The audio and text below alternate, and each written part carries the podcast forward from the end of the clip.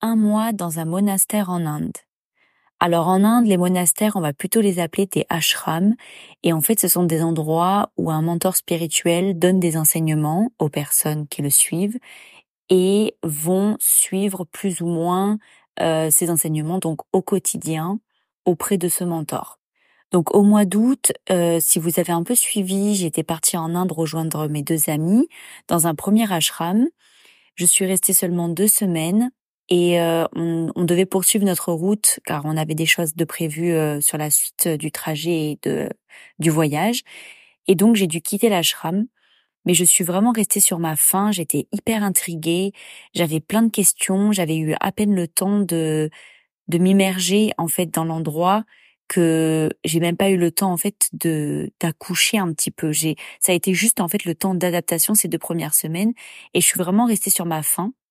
Alors mi-octobre, je suis retournée toute seule dans un autre ashram où là, euh, je suis restée un mois et euh, c'est un ashram que j'avais repéré plusieurs mois en avance. Mais euh, mes amis n'avaient pas forcément envie d'aller là, donc je les avais un peu suivis dans ce qui vous, dans l'ashram où ils voulaient aller. Et ben, j'ai fini par y, quand même y aller dans cet ashram et du coup cette fois-ci toute seule. Donc après avoir eu cette immersion dans ce, premier ashram, moi j'ai vraiment eu envie d'y aller en mode journaliste. J'avais envie vraiment de comprendre euh, ce que font ces gens toute l'année, comment ils sont, comment ils vivent, est-ce qu'ils sont vraiment différents de nous, de moi? Voilà, c'était vraiment toutes ces questions qui avaient euh, émergé durant ce première, euh, cette première expérience.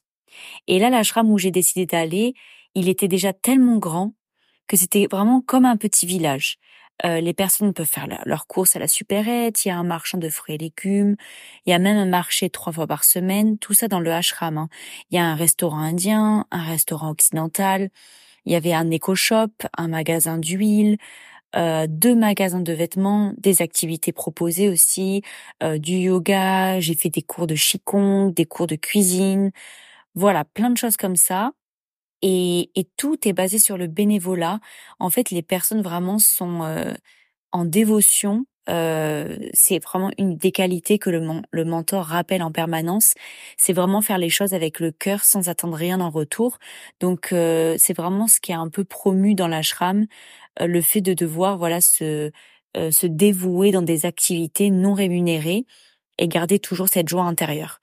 Donc, c'est un peu en fait. donc nous, en tant que personnes qui consommons ces activités ou, ou allons faire des courses, on paye évidemment, mais tout ce qui est payé est reversé en fait à la vie de l'ashram pour euh, les différentes choses, quoi, la, la construction, l'entretien, tout ça, tout ça. Donc maintenant, comment ça se passe au niveau des séjours? Il y a des personnes qui vont venir vraiment que pendant un moment, un événement en, pour une journée. D'autres personnes vont vraiment passer des séjours de courte durée, donc de quelques jours à quelques semaines. D'autres personnes euh, font des séjours vraiment beaucoup plus longs, ça peut être de quatre mois, six mois, et d'autres vraiment qui vivent à l'année. Donc il y a des Indiens, mais il y a aussi des gens de partout dans le monde. On peut trouver vraiment plein, plein de personnes. Et d'ailleurs, la population la plus représentée euh, étrangère, en tout cas dans l'ashram, ce sont les Français. Donc euh, moi par exemple, je travaillais, enfin je travaillais, j'étais bénévole dans un éco-shop, dans l'éco-shop de l'ashram et je travaillais avec deux australiennes, une espagnole, il y avait une, une israélienne et il y avait une américaine, une néerlandaise et toutes ces femmes vivaient à l'année dans l'ashram. Elles ont vraiment décidé de dédier leur vie au mentor qui a créé l'ashram. Donc évidemment que toutes ces choses ont soulevé énormément de questionnements à l'intérieur de moi. D'ailleurs, je suis passée par plusieurs phases. D'abord, quand je suis arrivée, j'étais très intriguée. Je me rappelle, j'étais super interpellée par le nombre d'occidentaux. Euh, j'avais l'impression d'être en fait en Occident, sauf qu'ils avaient un style vestimentaire différent. J'étais surprise de voir à quel point les gens vraiment avaient les mêmes comportements qu'à l'extérieur de l'ashram, quand je parlais avec les Français, je leur demandais ce qui les avait amenés à venir vivre ici ou en tout cas d'être autant engagés dans tout ça. Et ils disaient souvent que c'était voilà un appel intérieur, quelque chose qui qui était de l'ordre vraiment intime, intérieur, comme un, un élan spirituel. Et, et, je voyais bien vraiment que c'était quelque chose que je pouvais pas comprendre si je le vivais pas.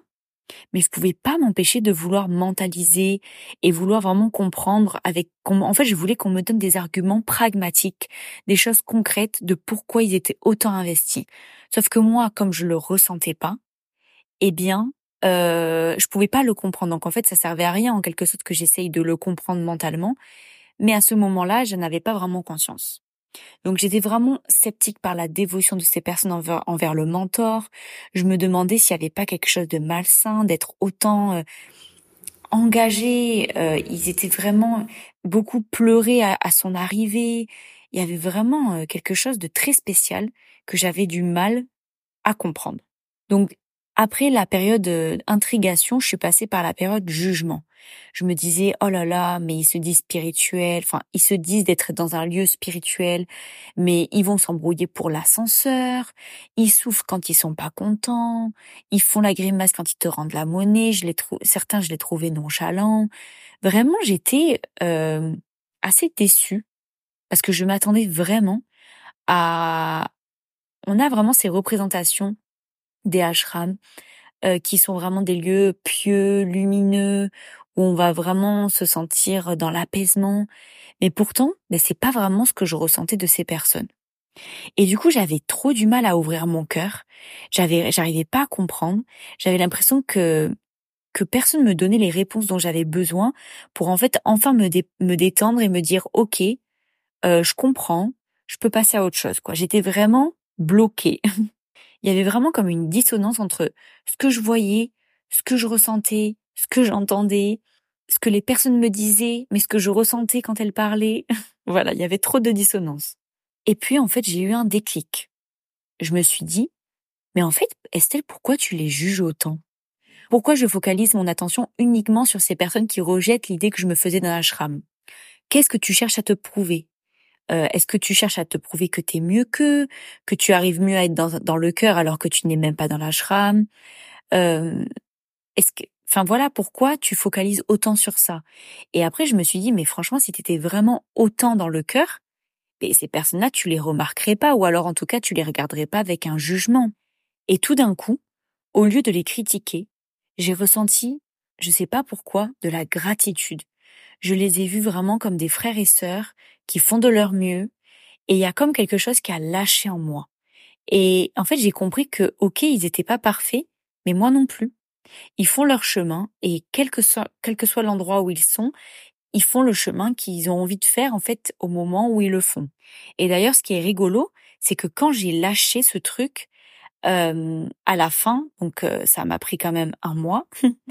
j'ai pris le taxi euh, pour aller à l'aéroport pour quand j'ai quitté l'ashram pour quitter l'Inde et j'ai pris l'avion avec deux femmes du coup qui une qui vit à l'année dans l'ashram, elle partait juste faire un petit voyage et l'autre qui vient de temps en temps mais qui est engagée depuis deux ans. Et c'était deux femmes qui étaient vraiment lumineuses et elles ont vraiment changé ma perception. La vie me mettait sur mon chemin les personnes que je voyais en fonction de ma perception à ce moment-là. Mais quand j'ai switché et que j'ai arrêté de les juger et que j'ai réussi à ouvrir mon cœur, eh bien en fait la vie m'a mis sur mon chemin des personnes lumineuses, alors qu'au début je rencontrais vraiment que des personnes que je trouvais un peu bizarres, que je trouvais pas cohérentes, que je, que je trouvais pas dans le cœur, et vraiment, après, voilà, j'ai ouvert mon cœur et j'ai rencontré ces personnes lumineuses. Comme quoi, on crée notre réalité et quoi qu'on pense, en fait, on a toujours raison. Au début, j'étais persuadée que ces personnes étaient bizarres, blablabla, tout ce que j'ai dit un peu auparavant euh, dans l'épisode. Et donc, en fait, j'ai créé ma réalité et j'ai attiré que des personnes comme ça. Et quand j'ai switché, eh bien, j'ai rencontré les personnes qui correspondaient à la vibration dans laquelle j'étais à ce moment-là. Donc finalement, de manière beaucoup plus objective, j'ai vraiment compris que cette immersion m'a permis de comprendre que euh, c'est ni noir ni blanc. Il y a des personnes qui sont vraiment dans le cœur, qui sont dans l'ashram et euh, qui sont vraiment dans la représentation de ce que je m'imaginais être la vie dans un ashram, c'est-à-dire des personnes vraiment sages, intelligentes, euh, bonnes, à l'écoute, bienveillantes, lumineuses. Mais il y a aussi des personnes qui sont pas dans le cœur et c'est aussi ok on, est sur Terre et euh, ça se saurait si euh, la Terre euh, était composée que que d'humains parfaits. Ça m'a fait réaliser aussi que c'est pas parce qu'il y a écrit ashram ou monastère ou quoi qu'on quoi qu'on en pense de ces de ces lieux-là que c'est euh, que c'est forcément des lieux de confiance ou ou par exemple, c'est pas parce que quelqu'un se dit prêtre que c'est forcément quelqu'un de confiance à qui il faut donner toute sa confiance sans réfléchir. Ça reste des humains qui sont comme nous et qui ont juste choisi un chemin différent. Euh, après, je reste quand même convaincue qu'il y a des personnes, euh, des, des, des personnes très lumineuses qui viennent s'incarner, des maîtres spirituels qui viennent s'incarner sur Terre pour guider les humains. Mais il faut quand même faire attention et toujours garder son discernement pour être en capacité de différencier les personnes qui sont vraiment dans le cœur et qu'on, avec lesquelles on se sent apaisé et les personnes qui sont un peu trompeuses de par leur apparence et qui en fait ne sont pas vraiment euh, ce qu'elles se prétendent être. Cette expérience à l'ashram m'a aussi permis d'apprendre la compassion, d'apprendre à aimer l'autre comme il est. Euh, pourtant, je voyage et j'ai la sensation vraiment d'être assez ouverte pour ne pas juger les personnes qui sont différentes de moi. Mais je pense qu'en fait, j'ai tellement idéalisé ce qu'était un ashram, sûrement par rapport à ce que j'ai lu, ce que j'ai vu, les vidéos que j'ai regardées, qu'il y a vraiment eu une désillusion qui m'a amené à les juger. Parce que vraiment, je pense que c'était comme un deuil que je devais faire, que le fait que finalement aucun lieu sur, Terre n'était parfait, mais que c'était vraiment à l'intérieur que je devais trouver l'équilibre.